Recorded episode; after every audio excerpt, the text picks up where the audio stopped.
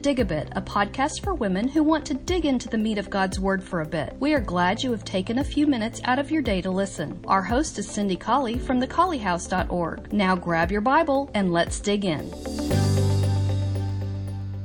Hi, I hope you're enjoying month two of our study of the crown. We this is Dig a Bit number three, and we are in Genesis 49. If you will turn to Genesis 49, that's where we'll be looking as we talk about something that was in question 10, listing the blessings that accompanied the shepherd blessing for the house of Joseph. We're going to talk about the shepherd blessings for the house of Joseph just for a few minutes. This is when Jacob was dying and he was giving his blessings to his sons before he left after their deliverance from the famine into the land of Goshen. This is at the very end of Genesis, and then we're going to skip a few years to the um, rising of the king who didn't know Joseph and the plagues and their exodus from the land of Egypt. But right here is where Jacob is dying. Israel, also known as Israel, is dying, and he is calling out his sons' names and kind of describing what they are about in this lifetime and describing uh, some of the blessings that will accompany their future, some of the curses as well that will accompany their future. But we're going to talk about the shepherd blessing of Joseph. Beginning in verse 22, it says, Joseph is a fruitful bough, even a fruitful bough by a well or a fountain, whose branches run over the wall. The archers have sorely grieved him and shot at him and persecuted him, but his bow abode in strength, and the arms of his hands were made strong by the hands of the mighty God of Jacob. From there is the shepherd, the stone of Israel even by the God of your Father who will help you, and by the Almighty who will bless you with blessings of heaven above, blessings of the deep that lie under, blessings of the breasts and of the womb. The blessings of your Father have prevailed above the blessings of my progenitors to the utmost bound of the everlasting hills. They shall be on the head of Joseph and on the crown of the head of him that was separate from his brethren. Interesting that he separated Joseph out from his brethren, giving him the greatest of blessings. And he talks even about the crown of his head, ironically, as we are studying the crown.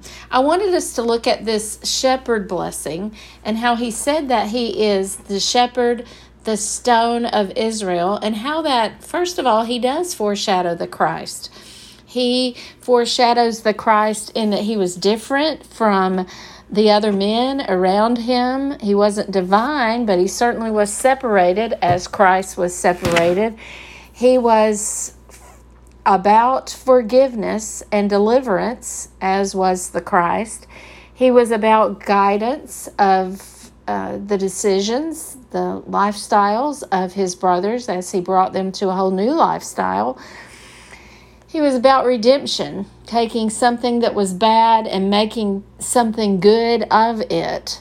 So, in lots of ways, he foreshadows Christ and he foreshadows him as the Good Shepherd from this passage and also as the mighty stone. Christ is the cornerstone of the church. So, there's lots of ways in which Joseph foreshadows Jesus the Christ. But I wanted us to talk about some specific statements that Jacob made here to Joseph. He said, first of all, he will be fruitful.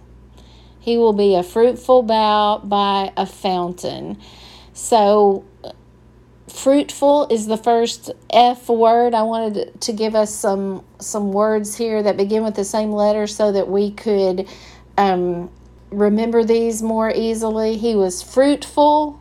He was to be fruitful. He was to be far reaching. His branches were to run over the wall. So we do see that Joseph was very fruitful to his brothers.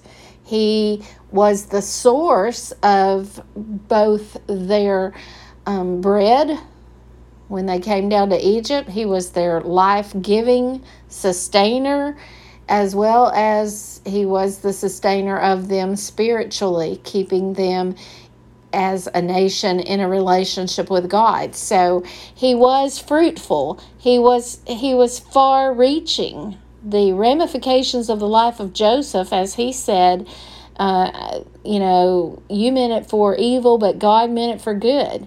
There were far reaching positive ramifications of the life of Joseph and even his enslavement in the land of Egypt. God had a purpose, God was moving. Um, the house of Jacob to Goshen to separate it out and allow it to grow in sanctification as it was separated from the other um, nations of the of the land of Canaan and Egypt. He was growing a nation through Joseph. And doesn't God grow his nation of Israel today through Jesus the Christ? Lots of ways Joseph foreshadows the Christ here. And then it says, His bow abode in strength, and his arms were made strong by God. He was fortified. So fruitful, far reaching, fortified. And then it says, He had the blessings of his father. The blessings of Jacob be on Joseph's head and on his brow. So I, I think we could add the word faithful here because it says, even in his persecutions, he was blessed by God. So we have fruitful, far reaching, fortified, faithful, and the blessings of his father. Foreshadowing the, the shepherd blessing here, foreshadowing the good shepherd the mighty. From thence is the shepherd, the stone of Israel. So, Christ, of course, is the good shepherd. He is the cornerstone of the Israel of today. And here Joseph is foreshadowing that. So, fruitful, far reaching, fortified, faithful, and having the blessings of his Father on his head. Certainly, Christ has the great blessings and glorification of his Father on his head. I hope that this has been helpful to you in some way, and I hope you have a great day.